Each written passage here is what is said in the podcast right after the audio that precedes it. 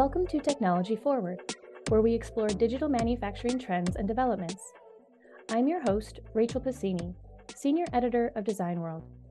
Today we're discussing electrostatic discharge, or ESD, within precision additive manufacturing and static dissipative materials. I'm here with John Kawola, CEO of Boston Microfabrication, and Olga Ivanova of Mechnano to learn all about it. This past September, Mechnano's Formula One Mu ESD resin became approved for BMF's 200 and 300 series micro precision 3D printers. These are ultra high resolution printers that can match precision injection molding in terms of resolution, size, and tolerance. And the Formula One Mu is poised to revolutionize the world of static dissipative part fabrication. John and Olga, thanks so much for joining us today. Yes, thank you, Rachel. Thank you for having us. Before we get into the specifics, let's first discuss what is electrostatic discharge and what are the corresponding issues and hazards? Electrostatic discharge occurs due to the buildup and release of static electricity, which is caused by the transfer of electrons between materials. It is mainly triggered by friction, contact, or separation between different objects or surfaces. Two prime examples is when you reach to a doorknob and get a shock. That is a contact of two objects. Another good example, you take off your hat in a very dry, cold weather and your hair stands up because it's statically charged. That is when the separation and friction happens. While ESD in these cases might seem harmless, it can pose significant issues and hazards in various industries. One of the main concerns is the potential damage to the electronic equipment. When ESD occurs near electronic devices, it can generate a high voltage surge that surpasses the tolerance levels, leading to permanent damage or system failure. It can also cause data loss in the computer systems or disrupt the functionality of medical devices. Besides these electrical issues, or rather technical issues, ESD can also pose safety hazards to individuals, such as electric shock or fires in environments containing flammable materials, so explosive materials, for example. Thus, understanding the causes and potential hazards of this electrostatic discharge is very crucial to effectively preventing the damage to equipment and ensure the safety of the personnel in various work environments. So, in general, what are ESD safe materials? What is their role and how do they work? ESD safe materials are commonly classified into three distinct categories.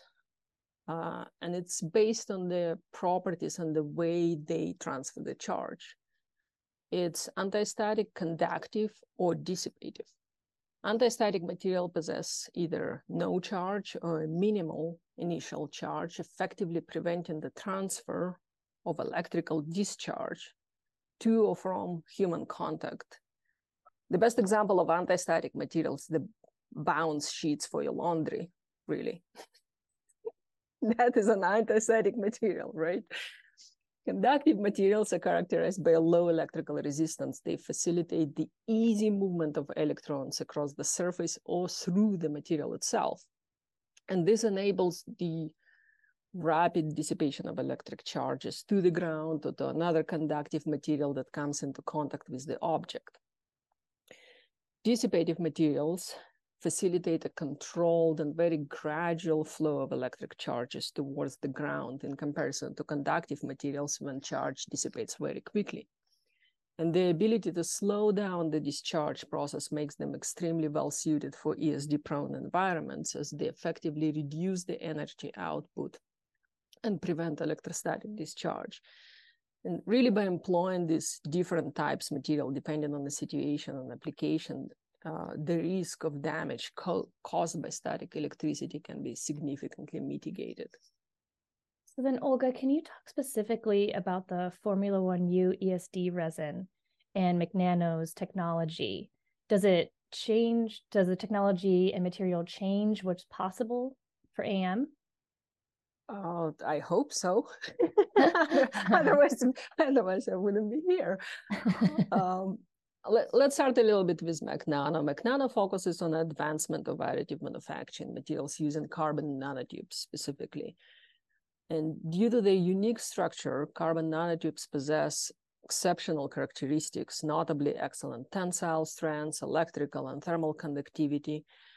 Despite having those impressive attributes, carbon nanotubes tend to aggregate into clumps during the manufacturing process. And in this clumped state, they struggle to effectively transfer their properties to the matrix material they introduce to, resulting in a performance similar to that of carbon black. Our technology focuses on addressing the natural tendency of carbon nanotubes to agglomerate by achieving a discrete state and subsequently modifying the side walls uh, to prevent reagglomeration.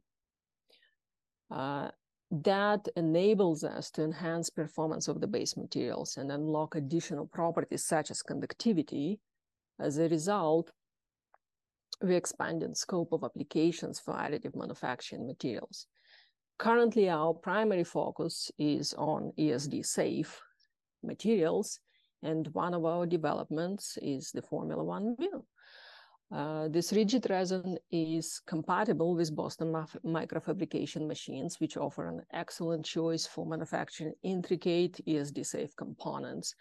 And this marriage of the BMF hardware and Formula One Mu serves as a quick and cost-effective alternative to conventional labor-intensive and expensive machining of ESD-safe parts.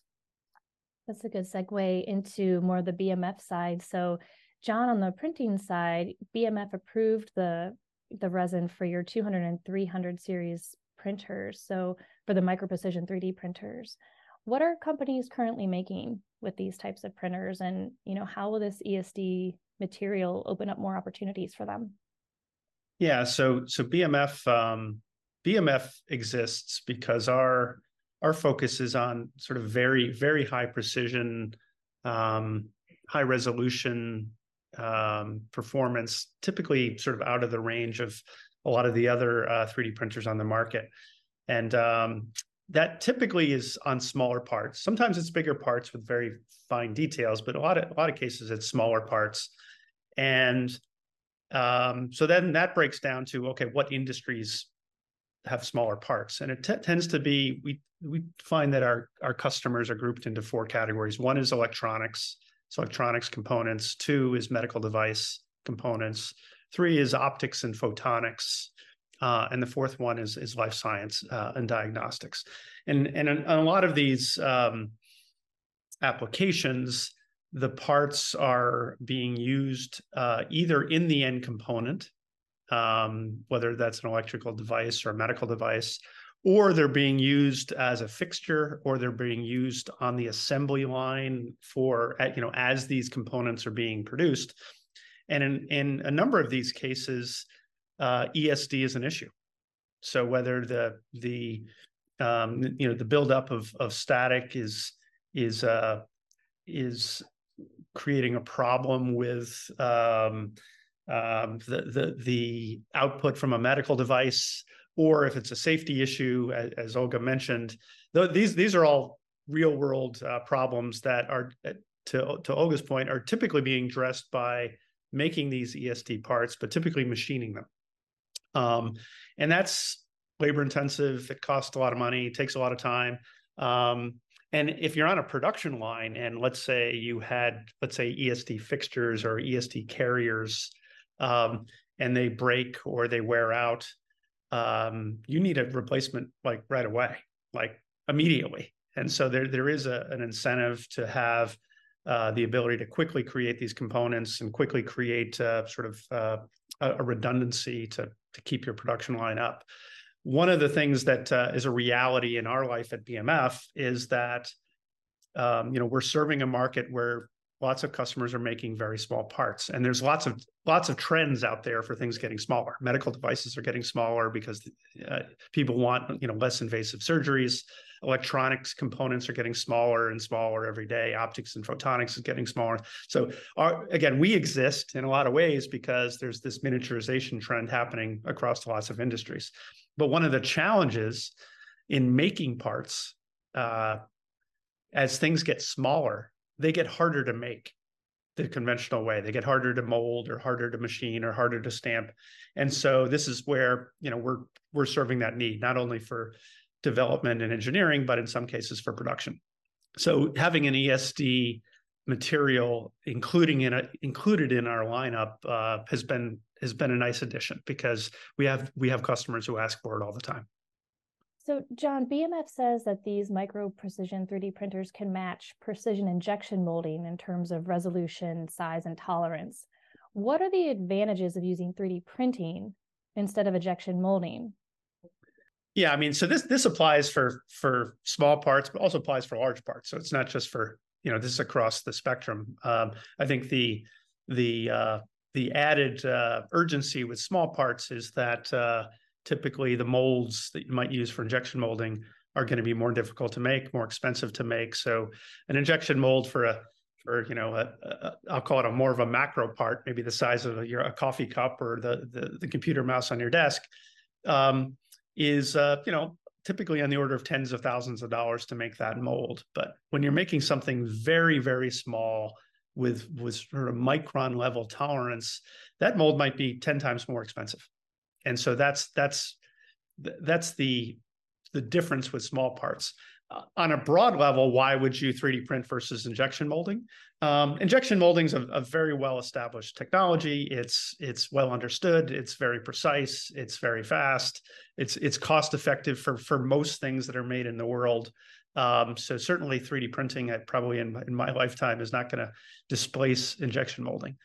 But you have lots of applications where either the part is is very complex or you or you want to design the part to be complex for for functional reasons. Either you want to lightweight it or you, there's certain aspects of the part that you want to, to uh, for functional reasons that would just be really hard to mold. And 3d printing has advantages there because it can print lots of geometries that you can't mold. Uh, two would be around volume it, really an economics argument. So if you're going to make 100 million of something you're probably going to injection mold you're going to go through the the effort to design the mold, even if it's hundreds of thousands of dollars. I mean, that's just the the math, the economics. But if you're making five thousand parts, um, or ten thousand parts, or or one part, um, that's where the math tends to tip to be more of an advantage for 3D printing because you have more flexibility you don't have the tooling costs uh, you can you can start almost immediately you don't have to wait the 6 to 12 to 18 weeks to get the mold so uh, usually the, the decision comes around how fast can you print parts and what the sort of the volume economic math comes out to be. Makes sense. Well, and things have been changing so quickly in additive manufacturing and in general in every industry really these days. Um, for both of you, though, where do you see the next steps in the evolution of ESD materials and micro precision 3D printing? Olga, maybe you can start. To be honest, I think in the resin realm, at least in the photocurable ESD materials, we just scratching the surface because filaments were there with carbon fiber or carbon black, uh, laser sintering powders uh, around on the market for quite some time.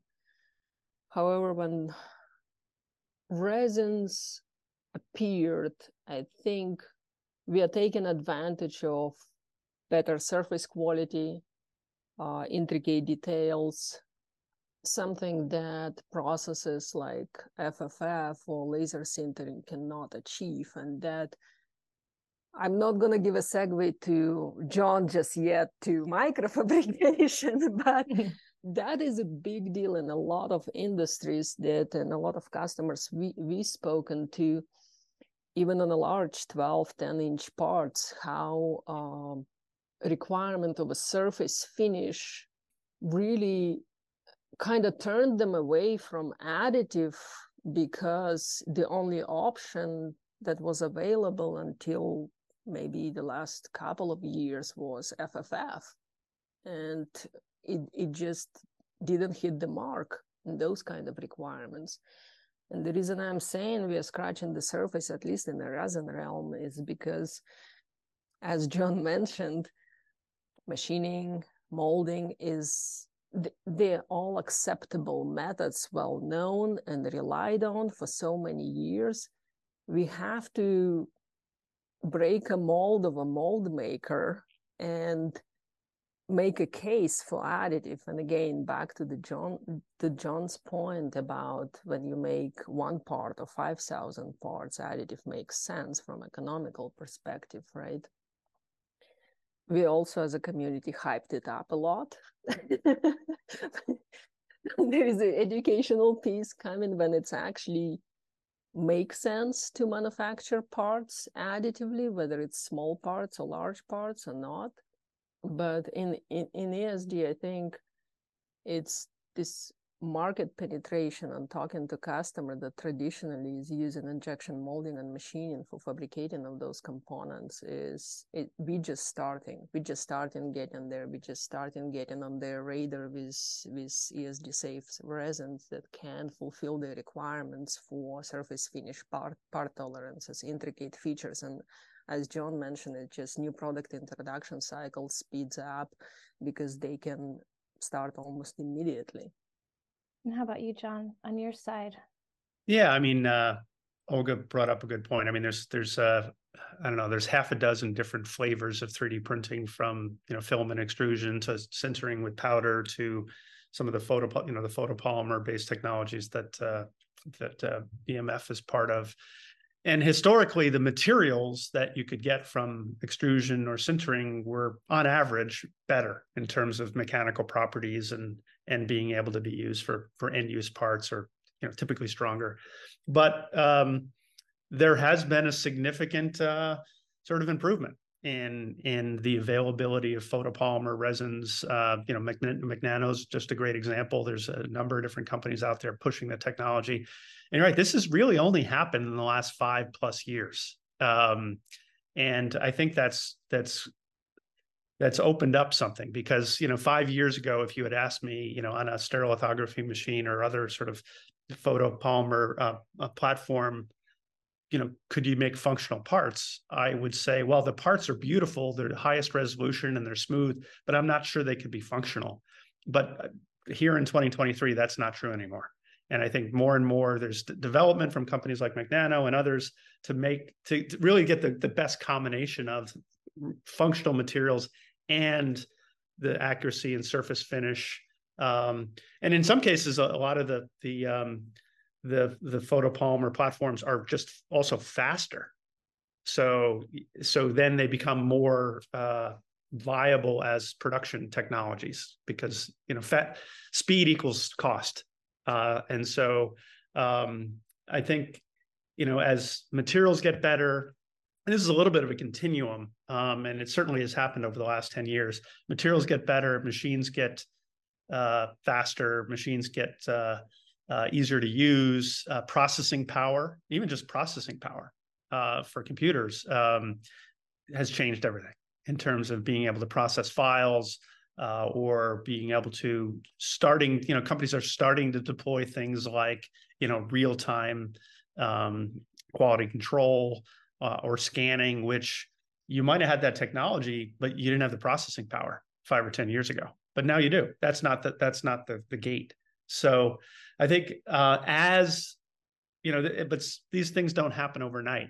But you know as the technologies get better and better and better it'll mean more and more companies um, will adopt this as a manufacturing method. I think it's pretty well 3D printing is pretty well understood and used as a prototyping method. And and and that's been true for 25 years. And people forget that is the killer app still. Like the fact that you have a machine in your office and you can get a part in like half a day for like a $5. Like that's that's that that's been immensely valuable for most engineers and designers and it's it's it's pretty much the norm now. That wasn't the norm 15 or 20 years ago but you know most companies making something physical are probably exposed to 3d printing in some way. So that you know that'll continue um, but the, the, the sort of the bigger growth or the more adoption will come with uh, manufacturing. And that just takes time because the part needs to be equivalent to how what they're doing today. Uh, the math needs to make sense and then you have to overcome sort of the risk calculation that companies are doing in terms of switching from something well understood to something new. Those are all the questions I have today. John and Olga, thank you so much for sharing your time and knowledge with us. It's been a pleasure learning from you. Yeah, thank you so thanks, much. Thanks for the time, Rachel. Appreciate it. Thanks everyone for listening and be sure to visit designworldonline.com for more episodes and podcast series. Till next time, make it a great day.